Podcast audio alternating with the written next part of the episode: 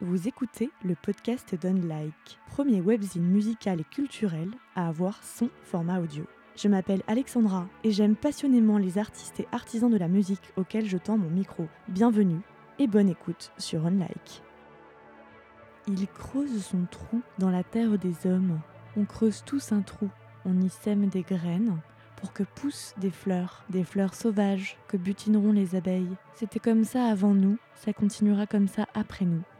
Peu importe que ce soit pour laisser une trace ou survivre au temps qui passe, mon invité a fait germer en moi la graine de la poésie. Et vous savez quoi? C'est le virtuel qui nous a permis cette rencontre bien réelle. Un jour, Instagram m'a suggéré son nom, Basile Dimansky, un pseudo qui remplace son vrai nom, un nom imprononçable dit-il, marqueur d'une multiculturalité que l'on retrouve discrètement de ci de là dans sa musique. Son parcours dans le milieu artistique, je le résumerai avec ce proverbe italien qui va piano, va sano et va lontano. Littéralement, qui va doucement, va sainement et va loin. Avec Basile, on a parlé de cette destination, mais aussi de peur, d'expériences extrêmes, de transhumanisme et de ce moment de sa vie où il a failli la perdre. Bonne écoute de ce nouvel épisode du podcast On Like.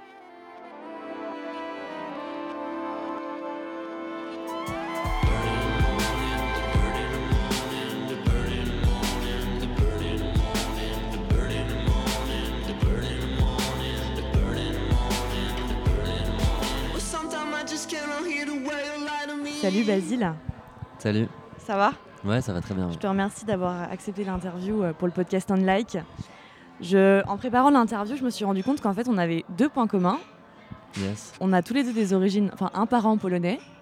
Ok. Toi, c'est ton père, non j'imagine Non, c'est moi, j'ai pas de sang polonais. C'est Ah. une, une, histoire d'adoption un peu lointaine, mais. euh, D'accord. Mais il y, a- y a un truc parce un que truc polonais, ton nom de famille, euh, Ouais, ouais, ouais. c'est consonance. C'est euh, polonais. Je suis italo-polonais en fait. voilà, c'est ça. Et euh, on a tous les deux fait du droit, Ouais. dans la perspective de ne pas faire de droit ensuite. Petit aparté, mais euh, c'est pas pour ça que je voulais te rencontrer, hein, parce que ça, je l'ai lu après euh, en fouillant un peu plus. Mais Ouais. ce qui m'a séduit, euh, c'est plutôt euh, bah, ta musique, hein, évidemment. Enfin, à partir du moment où on a un titre qui nous touche un peu au cœur, je crois que ça, ça veut tout dire déjà sur le fait qu'on est vraiment séduit et touché par ce que transmet l'artiste, non pas seulement par ses paroles, mais aussi par les mélodies.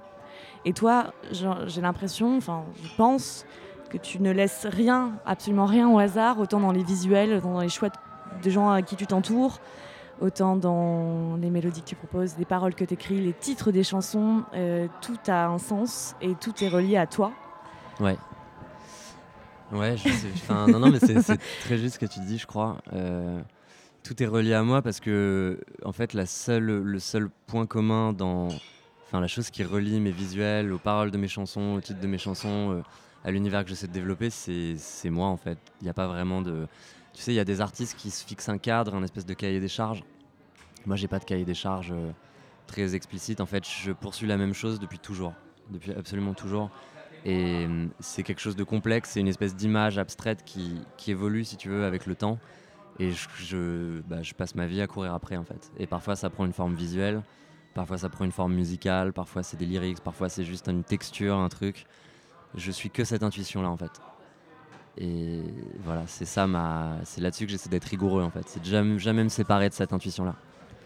Et ton intuition qui t'a fait choisir justement euh, plutôt euh, une carrière artistique que quelque chose de plus traditionnel. Quand est-ce que ça Mm. s'est enfin, euh, apparu pour toi qu'il était essentiel à ta vie de faire de la musique et pas autre chose? En fait, la, question c'est quand est-ce que j'ai ouais, quand est-ce que j'ai décidé que je ferais que ça et que en gros euh, faire de la musique c'était pas compatible avec euh, avec la vie à laquelle je me destinais en fait. Euh, déjà depuis que je suis que je suis tout petit, je, je fais ça. Enfin, je fais de la musique, je fais du dessin. Genre, j'ai besoin de faire ça. Si je fais pas ça, ça va pas en fait. Du coup, j'ai toujours eu besoin de faire ça. Après, j'ai commencé des études, mais j'ai commencé des études un peu comme plein de gens, sans trop de conviction. Et j'ai continué parce que ça me permettait justement d'être tranquille. C'est-à-dire qu'on les gens se faisaient pas de soucis pour moi. On me disait pas ouais, tu vas faire ça. Je viens d'un milieu qui est pas du tout un milieu artistique. Du coup, c'était une espèce de couverture, quoi. Euh, J'étais plutôt, euh, plutôt à l'aise à la fac euh, avec l'écrit, avec tout ça. En gros, tant que j'ai pas eu d'examen très poussé où on cherche à, débusquer les imposteurs, bah, j'ai jamais eu de problème. Quoi. Donc j'ai réussi à tenir 4-5 ans comme ça, ça m'a permis de voyager un peu, de faire des, d'avoir un cadre. Mais j'étais un, enfin voilà, je faisais tout sauf, euh, sauf m'intéresser à ça, étudier. Je, j'en avais rien à foutre quoi. la ah musique c'était quand même, c'était quand même euh, ce qui m'occupait le plus clair de mon temps. Je, voilà, ma routine c'était plutôt de, de fumer des pétards et de, et de, de, composer jusqu'à 4 heures du mat. Que voilà, c'était ça ma, ma vie. C'est ça que j'aimais faire. Et quand est-ce que tu as publié tes premières chansons? Parce que j'essaie de remonter le fil. Tu as déjà publié trois EP, dont le troisième l'année dernière. Ouais. Là, tu vas publier donc bientôt un album. Mais à quel moment remonte ta première, euh, finalement, euh, mise à nu, si je puis hmm. dire Eh ben, je crois que c'était sur. Euh, je sais plus si c'était sur MySpace. J'ai dû avoir un MySpace pendant, pendant quelques mois. C'était à la toute fin de MySpace déjà.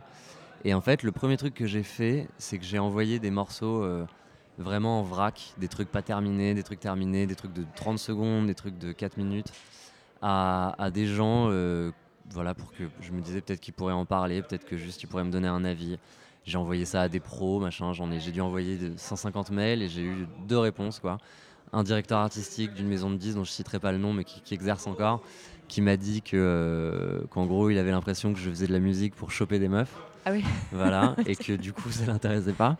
Euh, et, un, et, un, journaliste euh, hyper, euh, qui a eu un rôle assez important pour moi parce qu'il a vraiment eu un coup de cœur pour le projet. C'est lui qui m'a, qui a fait les premiers articles sur moi, qui m'a permis après de trouver un manager quand j'ai eu un manager, qui m'a genre, qui m'a fait prendre conscience que ce que je faisais pouvait avoir un impact. pas forcément sur énormément de gens, mais en tout cas un impact fort sur certaines personnes et ça a été, euh, ça a été important pour moi. Quoi.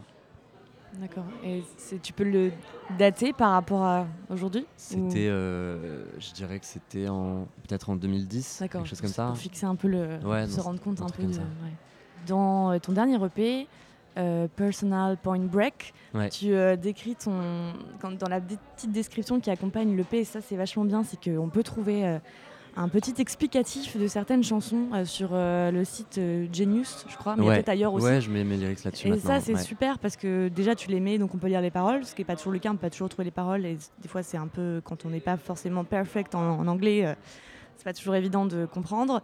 Et en plus, tu expliques un petit peu, et donc tu expliques, enfin, tu conclus un petit peu cette présentation en disant mon courage sur la, la, la, vague du changement. Il y a un peu de ça. Enfin, je me dis entre ce 2010, cette première, euh, voilà, cette première euh, étape pour toi où tu as eu le courage d'envoyer, de, faire écouter des sons à des parfaits inconnus et de te soumettre finalement à leur jugement. Et aujourd'hui, euh, comment tu vois ton, toi, ta personne? Comment tu as changé artistiquement, personnellement? Quel est ce changement? Qu'est-ce que Comment tu en vois Parce que ça fait déjà 8 ans, du coup. 9 ans ouais, 9 ans. Ça fait ça, euh, C'est long dans une vie. ouais, ouais, c'est long, c'est long. Alors déjà, euh, ce qu'il faut préciser peut-être, c'est que le premier truc que j'ai sorti, je l'ai sorti... Euh, enfin, avec, avec avant, avant même d'avoir un label, le premier EP que j'ai vraiment sorti, où du coup j'ai eu, un, eu un peu d'exposition, c'était plutôt en 2016 en fait. 1988 Ouais, c'est ça. Donc avant ça, c'était vraiment des essais, c'était des, des, petites écoutes, etc. Donc n'y a pas eu de il n'y a pas eu de changement euh, très conséquent, ça a été très progressif, il y a eu plein de petites choses. Quoi. Euh, après, je sais, je sais pas trop euh, comment répondre à cette question, c'est compliqué, enfin, c'est presque 10 ans de ma vie, c'est long. ce dont je suis sûr, c'est que je suis, bah, je suis beaucoup plus fort maintenant que je l'étais il y a 10 ans. Quoi. je suis, je sais pas, je suis moins compliqué dans ma tête, je sais beaucoup plus ce que je veux, ce vers quoi je veux aller. Et surtout, je crois que ce truc que je poursuis, je m'en rapproche en fait. Voilà, je fais pas, il, il, me maintient pas à distance, c'est-à-dire que le truc après lequel je vais passer ma vie à courir, bah, peut-être que je l'atteindrai un jour en fait. Mais tu l'as identifié ou? Bah, le truc, c'est que si je pouvais le résumer en une, en une phrase, j'aurais pas, euh, pas écrit besoin d'écrire des chansons. et de... Ouais, ouais, c'est un truc abstrait. C'est peut-être juste une vision de.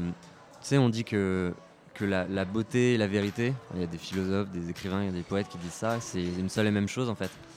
Et je pense que ce qu'on poursuit tous, c'est genre notre vision de la beauté, notre, notre vérité, c'est ça quoi. Et je dirais même que dans mon cas, c'est aussi le danger, c'est-à-dire que je vais toujours vers ce qui me fait peur en fait. Ah oui, ça, j'allais t'en parler et c'est bien que tu, Mm. tu en parles. Il y a plein de gens qui font pas ce. Enfin, quand ils ont peur, ils, ils, ils y vont pas en fait. Et, euh, et toi, tu vas? Bah ouais, parce que je crois que c'est là qu'on se, c'est là qu'on se rencontre quoi. C'est- Nous-mêmes, ouais. Voilà, c'est- c'est en allant vers ce qui nous fait peur que qu'on comprend vraiment euh, vers quoi on, vers quoi on a envie d'aller, qui, qui on est quoi. J'aime bien les expériences extrêmes en fait. Mais c'était quoi ta plus grande expérience extrême? Bon, il y en a, y en a, il y en a pas mal. Il y a plein de choses qui peuvent être extrêmes. Euh, je sais pas, je pense à des expériences euh, euh, avec, avec des trucs hallucinogènes. Je pense à, je pense à la- des expériences amoureuses, des expériences sexuelles. Je pense à, à des expériences de scène. Là, il y a deux jours, j'ai joué à l'Olympia. Il y avait 2000 personnes. C'était une expérience extrême. Et, euh, et j'adore la, la sensation de. En fait, ce que j'aime dans les sensations, dans les, dans les expériences extrêmes, c'est qu'on on, on s'oublie, on, a besoin d'être tellement dans un, un état de contrôle total qu'on s'oublie quoi. C'est ça que j'aime bien. Ouais, tu parles de l'Olympia, tu as fait la première partie de Thérapie Taxi. Ouais, c'est ça, ouais. C'était la première fois que tu faisais une aussi grosse scène Ouais, ouais, ouais, absolument. J'avais déjà joué devant, euh, je sais pas, 700 personnes, 600, 700 personnes, mais jamais devant euh, 2000 personnes. J'avais l'impression d'être euh, dans l'arène, quoi.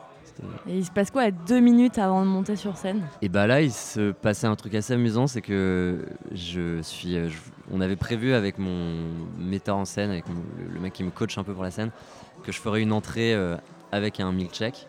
Du coup, deux minutes avant, on était en train d'attendre euh, qu'un pote à moi revienne avec le milkshake. Donc on était, euh, on était dans les coulisses avec le régisseur qui, qui arrêtait pas de râler, qui disait mais non non tu peux pas tu peux pas y aller tu peux pas encore envoyer les lumières il attend je sais pas quoi il fait chier machin et moi je disais t'inquiète ça arrive et tout mon pote est arrivé avec le milkshake et je suis monté sur scène donc j'attendais le milkshake Voilà. Et euh, tu, tu l'as bu sur scène?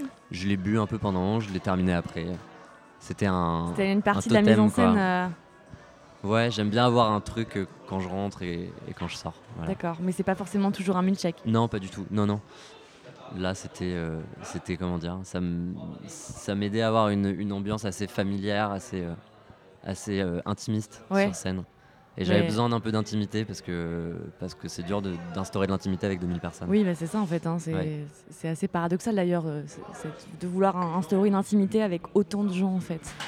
Mais c'est c'est un peu ce qu'on sent aussi dans tes, dans tes clips, enfin dans tes chansons, mais encore plus quand on a les clips qui accompagnent la chanson, cette espèce de climat que tu vas instaurer, une sorte de climat de, de bien-être et en même temps de c'est très euh, sensuel, c'est très euh, poétique aussi. J'ai- J'aime beaucoup. Enfin, les, les, le- les gens avec qui tu travailles pour faire euh, bah, le- le- les vidéos. Enfin, je pense à la vidéo de Chasing You, qui est vraiment, qui est vraiment chouette. Et il y a beaucoup de surf, de skate aussi.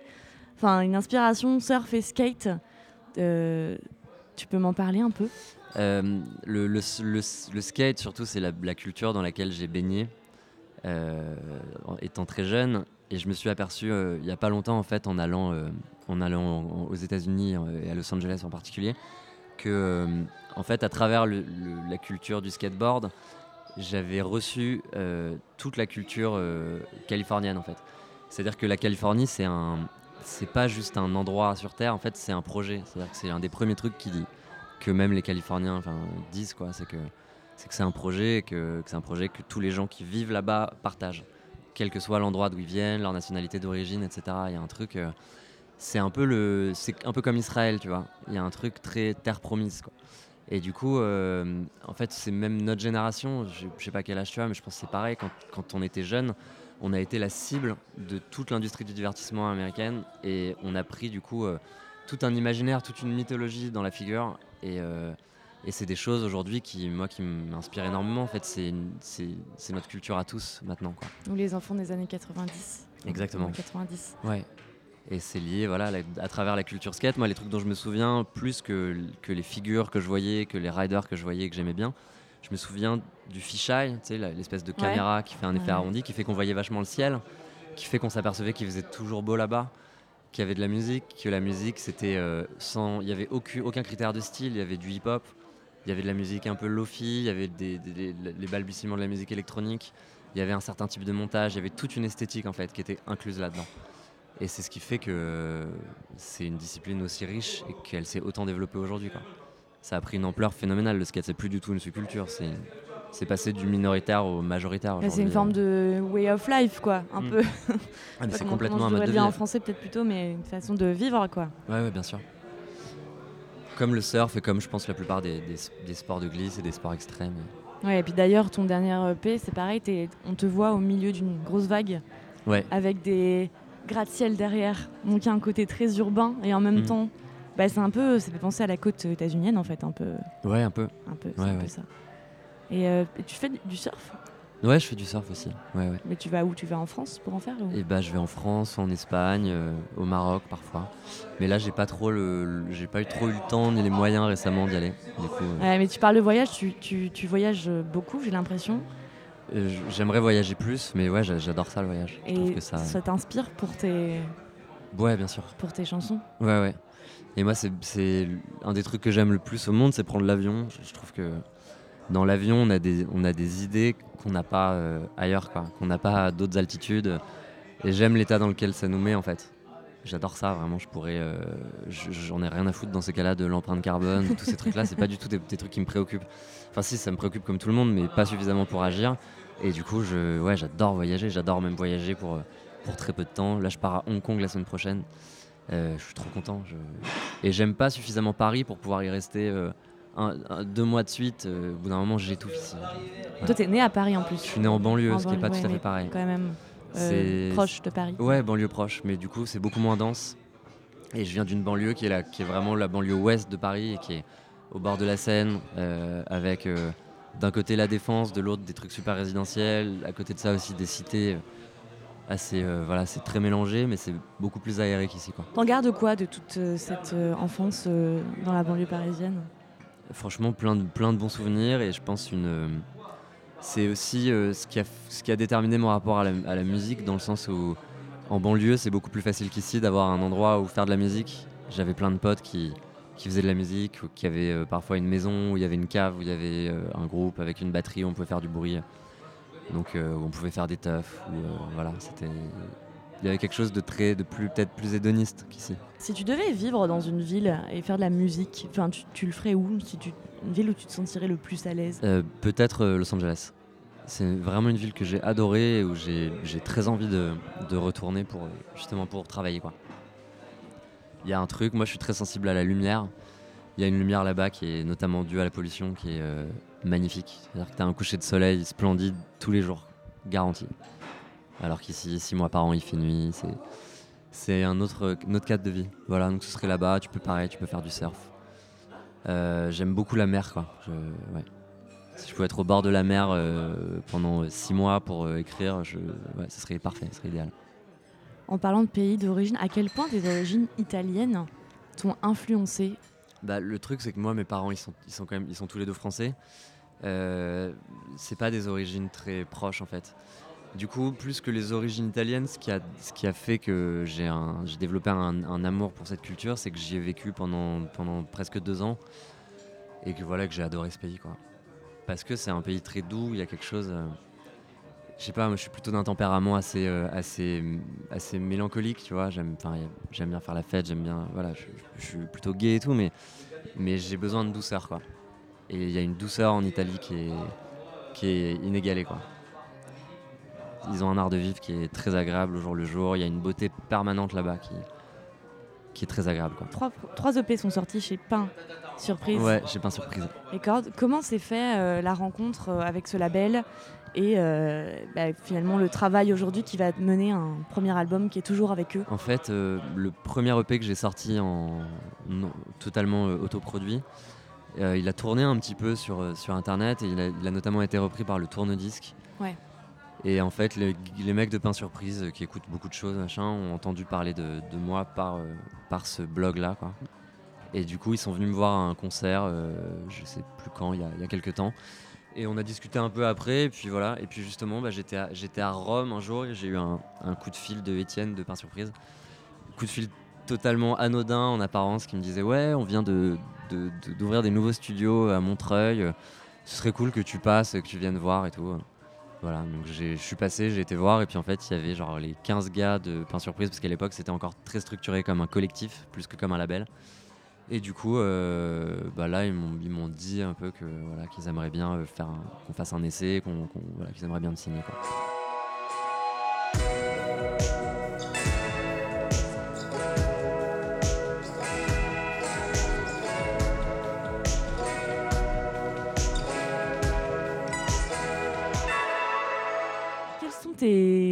Inspirations euh, sur le côté esthétique en fait de, Voilà, on voit quand même il y a quelque chose de constant dans même les pochettes, les clips. Bah, Il y, a un- il y a un truc qui me plaît beaucoup, enfin, c'est ce qu'on a appelé à un moment le rétrofuturisme.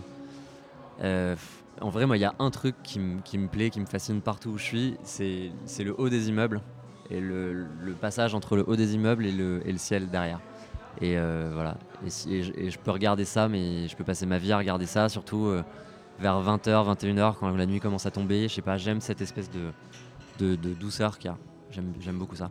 Voilà, après, euh, après tout, il y a vraiment énormément de choses qui m'inspirent. Tout ce que je regarde, je le fais passer dans mon, dans mon, dans mon référentiel, quoi, et puis j'essaie d'en retirer quelque chose.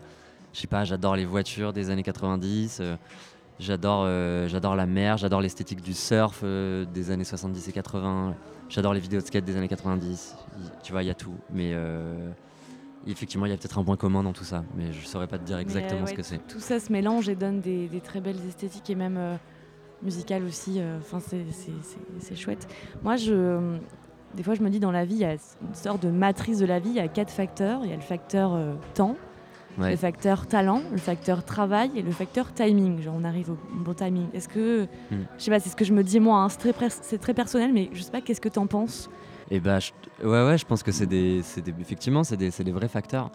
En tout cas, euh, dans, ce, qui- dans ce qui peut déterminer le succès, quoi. Après, c'est pareil, il y a, je sais pas, moi, je vois les choses un tout petit peu différemment dans le sens où je me dis que il y a, il y a justement les gens qui percent, c'est-à-dire euh, les gens qui explosent, tu vois, les projets qui pètent, quoi. Et puis il y a des projets euh, qui se construisent vraiment sur la durée, mais qui, en contrepartie, bah, peuvent durer euh, très longtemps. Et voilà, et, je sais pas, euh, sais pas dans quelle, moi, dans quelle catégorie me, me- me mettre, mais, mais en tout cas, j'aspire plutôt à un truc très pérenne, quoi, très long, tu vois. J'ai envie d'avoir, j'ai pas envie de, genre forcément de devenir mondial, super big machin, mais j'adorerais avoir une, une espèce de, notoriété euh, euh, dans, dans différents pays, tu vois, mais avec un public euh, que les gens qui soient mon public, genre soient juste des gens qui aiment vraiment ce que je fais pas des gens qui vont se détourner au bout de six mois parce que j'aurais juste été un truc à la mode en fait. Et du coup, le facteur timing, bah, c'est peut-être ça, c'est peut-être le moi le facteur dont je me soucie pas trop en fait. Après, derrière le facteur timing, moi je pense souvent à, c'est vrai, bah, quand on fait un projet, qu'on fait quelque chose, mais peu importe ce que c'est, même euh, musique ou quoi, mais en fait on, on- on sort le truc au moment où bah, je sais pas, on est arrivé avant quelqu'un d'autre. Euh, la conjoncture fait qu'on est arrivé pile au bon moment et que les gens ont réussi à nous saisir. Tu, tu envisages comment la, la sortie de l'album, qui est ton premier album, qui est euh, Hmm. très prochaine, Ouais, en juin, c'est ça? Ouais, c'est ça. Ce sera au mois de juin. Les premiers singles vont arriver euh, en avril et en mai. Euh, ben, je l'envisage bien, franchement. euh, je suis hyper content du, de l'album en fait. J'ai jamais autant, euh, autant travaillé, autant passé de temps sur quelque chose. Et ça, a été, ça a été un process assez. ça a été un process très long. Mais en fait, je dirais pas que ça a été un. Musicalement, je dirais pas que ça a été un process très difficile. C'est-à-dire que j'ai vraiment fait en sorte de garder les. Je voulais quelque chose de cohérent. Je voulais qu'il n'y ait pas juste 10 chansons, je voulais qu'il y en ait genre 12, 13. Et que ce soit. euh, tu sais, genre souvent on fait, on, on fait des premières prises, on fait une démo où il y a genre beaucoup de chaleur, beaucoup de, de. Je sais pas, il y a un truc très émotionnel. Et puis ensuite on va retravailler avec un gars qui va tout reprendre, puis on va refaire des voix, machin. Et là, je me suis interdit de faire ça en fait. Bah, je voulais pas perdre l'immédiateté et la, et, la, et la fraîcheur des trucs. Du coup, en fait, ce qu'il y a dans cet album, toutes les prises de voix par exemple, sont que des premières prises. De toute façon, en général, on dit que les premières prises sont les, sont les meilleures. Enfin, Bah ouais, y a- y a- clairement il y a plusieurs écoles. Il y a des gars qui disent que, que enfin voilà, moi j'ai- en tout cas, je, je pars du principe que la vie est courte et qu'on peut pas euh, faire des. J'ai pas envie de faire des V14, des V15 de mes chansons. Je trouve que ça vaut pas le coup en fait. Et, euh, et je supporte pas d'avoir l'idée, d'avoir l'impression de perdre mon temps. Genre j'ai envie que ce soit fluide, que ce soit facile. Et cet album, genre tout ce qu'il y a dessus, ça a été fluide. Mais même l'écriture des textes, même. Ah ouais, euh, surtout ouais. l'écriture des textes. ouais. Et euh, j'ai vu différents titres de ces textes, j'ai écouté, bon, j'ai pas les paroles, j'ai pas pu lire, mais de quoi parle, de quoi parle cet album hein, Si tu peux euh, un peu le pitcher? Tu es la somme de toutes tes, de toutes tes chansons et qu'elles sont toutes, euh, c'est, elles sont toutes un bout de toi. Elles racontent tout un bout de toi. elles sont toutes, bah, surtout celles-là sont, sont assez. euh, c'est un des avantages, notamment, je pense, dans le, dans le fait d'écrire en, en anglais, c'est que t'as as moins de pudeur, peut-être. Donc, c'est c'est des chansons assez intimes qui parlent, je sais pas, c'est toujours assez poétique, quand même, assez, euh, assez abstrait. Je parle, de, je parle de plein de choses euh, là-dedans. Le seul, le lien commun, en fait, le fil rouge de l'album, c'est l'univers dans lequel ça se situe. Et ça se situe dans un, dans un univers assez futuriste, en fait dans un monde qui ressemble un peu au nôtre, mais qui n'est pas tout à fait le nôtre. Et un monde où la fluidité est totale entre les hommes, les machines, entre les hommes, entre, entre les informations euh, et les hommes, les informations, les machines, les machines et les. Enfin. C'est un peu le monde vers lequel on tend, quoi. Cyborg. Ouais, Already cyborg. Ouais, cyborg. Ouais, bah ça typiquement c'est une chanson que j'ai écrite après avoir. euh, j'ai des, des lubies souvent. euh, là j'avais une lubie sur Elon Musk. J'ai été passionné par ce gars donc j'ai. T'as lu la bio j'ai- Bah j'ai regardé. Non j'ai pas lu sa bio mais j'ai regardé toutes ses vidéos. ouais. Et c'est lui qui dit qu'on est déjà des cyborgs. Et effectivement, euh, on n'a pas besoin d'avoir euh, une puce à l'intérieur du cerveau pour être des cyborgs. On est déjà Hyper plus, plus connecté Ouais. que déconnecté. Passe plus de temps online que offline. Ça y est, je veux dire, le, c'est plus un débat de est-ce qu'un jour on sera des cyborgs. On est déjà des cyborgs.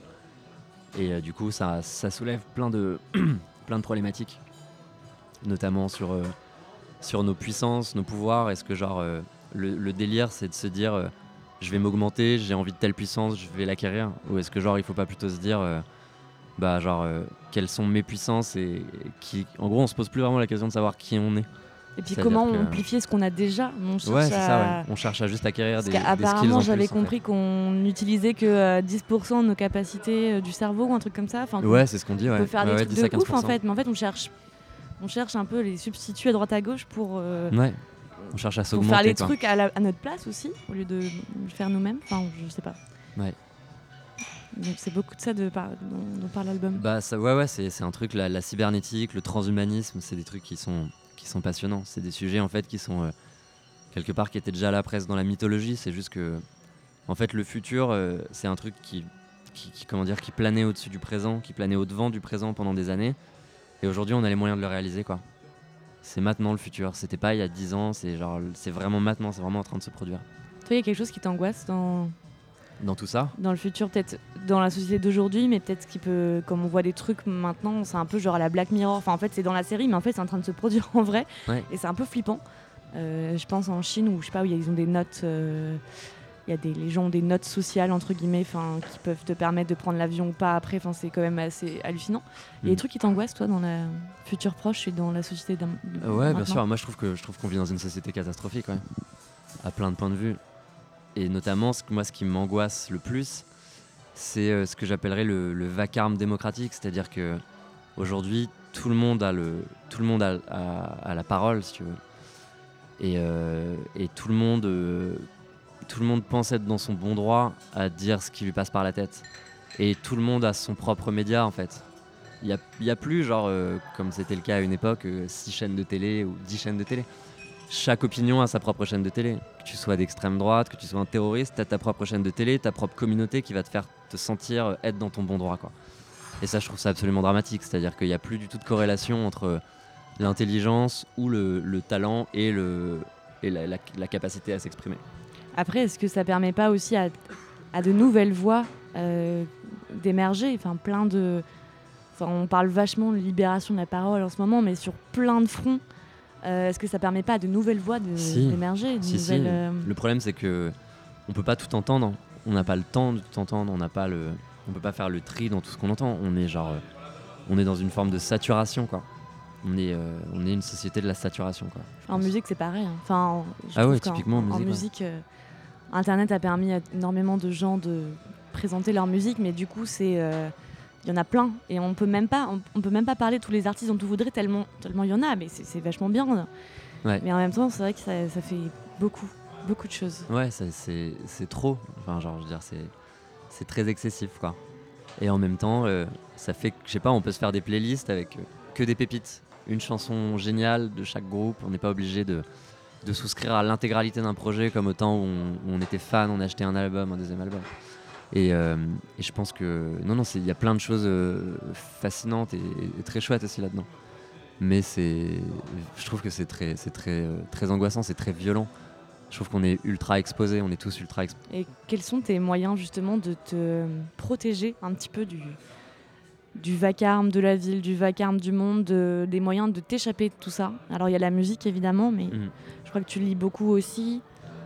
Euh, euh. ouais, bah tout ce qui, je sais pas, tout ce qui permet d'échapper un peu à la, à la réalité est, bon à prendre, je trouve. Euh, après, il y a des moments où j'arrive à m'échapper, des moments où j'en suis pas capable. Là, ça fait longtemps que je me suis pas échappé, tu vois. Mais je sais pas, je fais comme tout le monde, euh, je fais du sport, je me suis mis à faire beaucoup de sport. Je fais de la boxe, euh, ouais, je lis, euh, parfois je coupe mon téléphone, je regarde des films. voilà.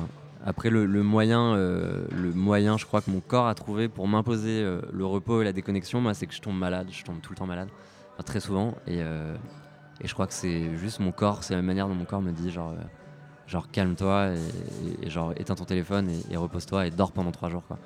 Voilà, donc euh, c'est le truc le plus concret que je fais euh, quand j'ai besoin de vraiment déconnecter, de me reposer, c'est ce que je fais. Je tombe malade.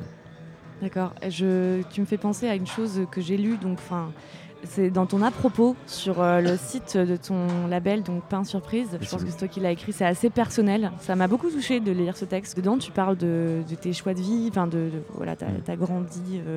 ton enfance heureuse, tu commences par là, et puis après tu, tu parles de ce choix cornélien justement entre la vie tracée euh, du droit, etc., ou la musique. Et puis tu parles d'une sorte d'accident, enfin un peu qui t'est arrivé, un accident de la vie, enfin je sais pas comment, comment le, qualifier, mais comme tu en parles dans, cette, euh, dans cet à propos public, je me permets du coup de t'en parler, de, tu parles de tes poumons.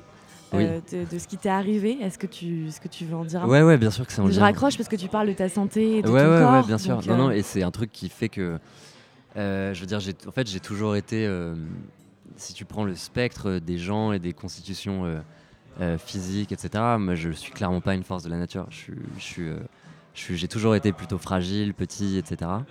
Et effectivement, quand j'ai eu, je sais pas, ouais, à, 25 ans, quelque chose comme ça, j'avais la même hygiène de vie que pas mal de potes à moi qui sont plutôt costauds, machin. j'avais une hygiène de vie de merde. Et, ouais, et un jour, en gros, j'ai un poumon qui s'est arrêté. Et, euh, et, en fait, euh, ça m'est arrivé deux fois en l'espace de, de un an, quoi. Et c'est euh, des grosses opérations. En gros, j'ai passé vachement de temps à l'hôpital. Et, et c'est à ce moment-là que vraiment, genre, j'ai, pris conscience que que, que, j'étais pas du tout. Enfin, j'ai pris conscience que j'étais mortel et que j'ai vraiment cru que j'allais que j'allais mourir. Et du coup, c'est à ce moment-là que je me suis dit que j'étais pas du tout assez assez radical dans ma manière de vivre. C'est-à-dire que je pouvais pas faire euh, genre euh, de la musique euh, sous couverture en mode je suis élève avocat et puis un jour je deviendrai avocat. C'était pas possible, c'était pas productif et, surtout ce qui m'a terrifié à ce moment-là en me réveillant à l'hôpital, c'est que je me suis dit putain si je meurs vraiment, j'ai pas une chanson qui est terminée, mixée, masterisée, genre marketée qui pourrait sortir. Et ça genre et ça j'ai trouvé ça inacceptable.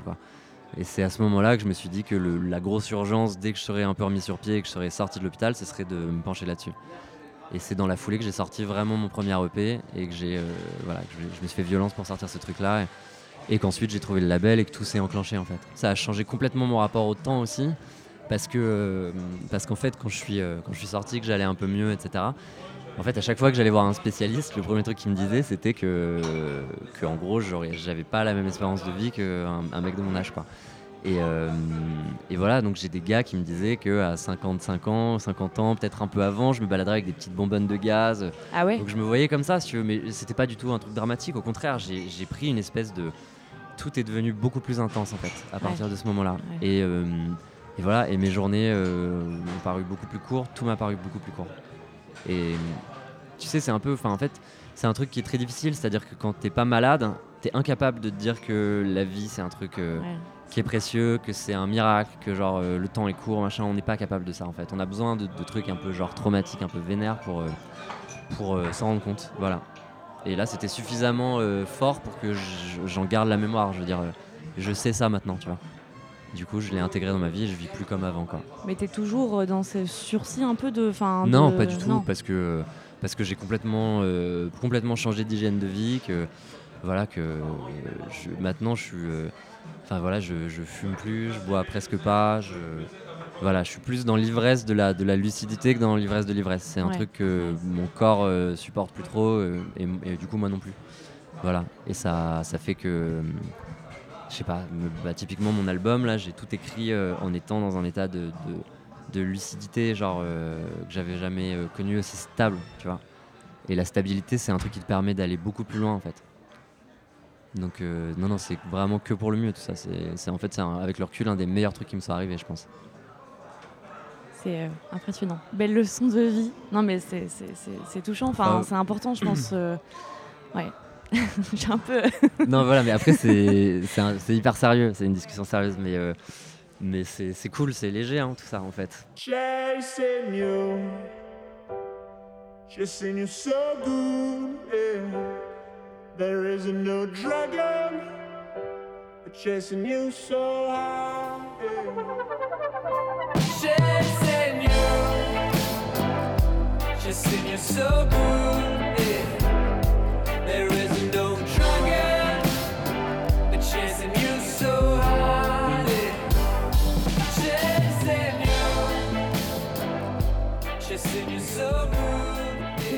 Euh, pour toi euh, la suite après l'album T'envisages euh, d'autres collabs, d'autres excursions dans d'autres univers artistiques, d'autres audaces? Déjà, moi j'ai besoin de voir comment cet album va être reçu. Ouais. j'ai besoin de voir comment ça va prendre, tu vois, parce que c'est un truc que j'ai mis vachement de j'ai mis vachement de temps à faire. j'ai besoin de voir comment ça va être comment ça va être reçu. Et je, suis confiant, mais c'est jamais reçu comme tu penses que ça va être reçu en fait. C'est pas une question que ça va être bien reçu ou mal reçu, c'est juste euh, voilà. Ça se passe jamais quand euh, imprévisible. comme on pense quoi. Ah ouais, c'est complètement imprévisible. Donc j'aurai les, les idées plus claires après ça. Là, je pense que je vais euh, je vais, je vais tourner un clip, peut-être un autre, et puis ensuite je soufflerai peut-être une semaine ou deux. Et ensuite, ensuite je vais voir. J'ai envie de faire du live aussi, de faire un maximum de live je sais pas, j'ai envie d'aller euh, d'aller jouer à l'étranger, j'ai envie de travailler avec. Euh, j'ai envie d'aller travailler à Los Angeles aussi, j'ai des, contacts là-bas, je vais voir un peu comment ça peut se passer. Voilà. Mais après, euh, à, plus long terme, j'ai envie de faire plein de choses. J'ai aussi envie d'écrire un, d'écrire un autre livre. j'ai écrit un livre il y a longtemps, j'ai envie d'en écrire un autre. Ça fait 5 ah ans que je l'ai dans la tête. aussi, effectivement. Mais tu l'avais publié, ce premier livre ouais, ouais, ouais, je l'ai publié, ouais. D'accord. Chez un, chez un éditeur qui, qui fait pas trop de promotion, etc. Et puis de toute façon, c'était un truc c'est un recueil de poésie en prose, donc euh, un truc assez, assez confidentiel. Mais, mais j'ai besoin d'avoir des trucs. Enfin, là, en gros, j'avais rien à dire de particulier euh, pendant des années. En tout cas, je, pense que pour écrire un, bouquin, quoi, il faut vraiment avoir, avoir un truc à dire de, fort et c'est quand même énormément de travail, quoi. Et là, genre, j'ai un truc qui me trotte dans la tête depuis, depuis des années, quoi. Genre, ça, ça fait bien 2-3 ans. Euh, du coup, genre, il serait temps peut-être que je me pose un peu dessus, mais on verra, quoi. Pas tout de suite. J'ai euh, euh, juste lu une interview de toi où tu parles de, vouloir former un groupe avec des gens autour de toi. Est-ce que c'est toujours d'actualité? Tu, tu cherchais même une chanteuse qui ouais, sait jouer du synthé J'ai fait, euh, j'ai pas mal travaillé là-dessus cet été. Et en fait, alors c'est bizarre. Pour moi, travailler en groupe, c'est un truc qui est assez, qui est assez difficile parce que le live, j'ai besoin de pouvoir beaucoup travailler. J'aime bien genre dès qu'il faut synchroniser trois agendas, je trouve que c'est insurmontable. quoi. Et, euh, et, donc il y a tout un truc aussi de, de, l'ambiance qu'il y a dans un groupe où genre euh, souvent euh, déjà, enfin je crois que c'est un peu en train de changer, mais j'aime pas trop les groupes de mecs, j'aime pas trop être, être avec trois autres musiciens mecs et genre faire des blagues de, de en studio, tout ça, je sais pas, je suis pas hyper à l'aise là-dedans. Non, il faut des filles. Enfin, c'est dingue, mais c'est compliqué, genre aujourd'hui, de trouver, euh, de trouver une claviériste. Il y a beaucoup moins de claviéristes euh, meufs que de machin. Enfin, en tout cas, c'était compliqué de trouver un groupe mixte. J'ai fait des essais avec des gars, ça sonnait pas comme je voulais. Là, j'ai une autre config en tête, ouais, euh, qui va être cool, justement, un truc un peu plus futuriste. Et, et, je vais commencer à développer ça au mois d'avril, là. D'accord. C'est un projet de.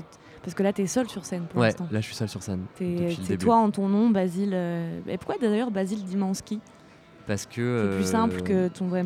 Ouais, bah ouais, parce que clairement mon nom de famille est, imprononçable. bah si, et... chez Maïski, c'est comme ça que ça se dit. Bah ouais, mais tu vois, ça s'écrit S-Z-Y-M-A-N-S-K. Bah, je sais. ouais, ouais, bah j'imagine. Mais c'est pour la plupart des gens, c'est assez compliqué à retenir. Ça donne une originalité quand même, c'est cool. Ouais, non, non, carrément, carrément. Mais je me, je me demande même, je sais pas, j'ai envie depuis quelques temps peut-être de qu'on m'appelle juste Basile aussi. Je pense que je ferais ça un de ces quatre, je ferais tomber le, nom de famille ou je m'en séparais quelques temps. Juste, voilà, dans l'idée d'un truc plus, plus, plus intime, avec moins de filtres aussi, je trouve ça cool. Ok, on arrive à la fin de cette interview. J'espère que je t'ai pas trop essolé. Est-ce que tu as quelque chose à dire encore euh, C'est ton instant euh, promo ou euh, état d'âme Tu peux dire ce que tu veux. J'ai juste hyper hâte que l'album sorte. Ouais. Euh, et, j'ai vraiment, euh, je sais pas, j'ai juste euh, hyper envie de, savoir ce que les gens vont en penser.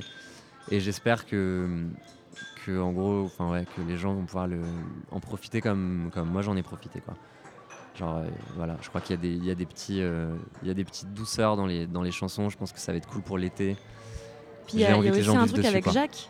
Enfin, Jacques Production. Ouais, ouais. C'est le seul, la seule collab de, de l'album. Et j'ai beaucoup aimé ce titre. Et bah c'est le premier qui va sortir. Et il y a un clip euh, qui a été tourné là le, mois dernier qui, est fini et qui va être, qui va être très, très cool. Enfin moi je suis content, content du clip aussi. D'accord. Donc euh, voilà, juste, euh, je, suis pressé là que ça sorte, ça va être, ça va être cool, ça va être des bons moments je pense. Bah merci beaucoup Basile. Merci à toi. Salut. Salut. Je remercie Basile de m'avoir parlé de lui et de ses chansons. Son premier album Transworld sort le 14 juin 2019. Retrouvez toutes les infos sur sa page Facebook et sur la nôtre, puisque le podcast Unlike a aussi sa page dédiée regroupant tout ce qui concerne le podcast, les épisodes et les actus de tous les invités. À la semaine prochaine. Ciao.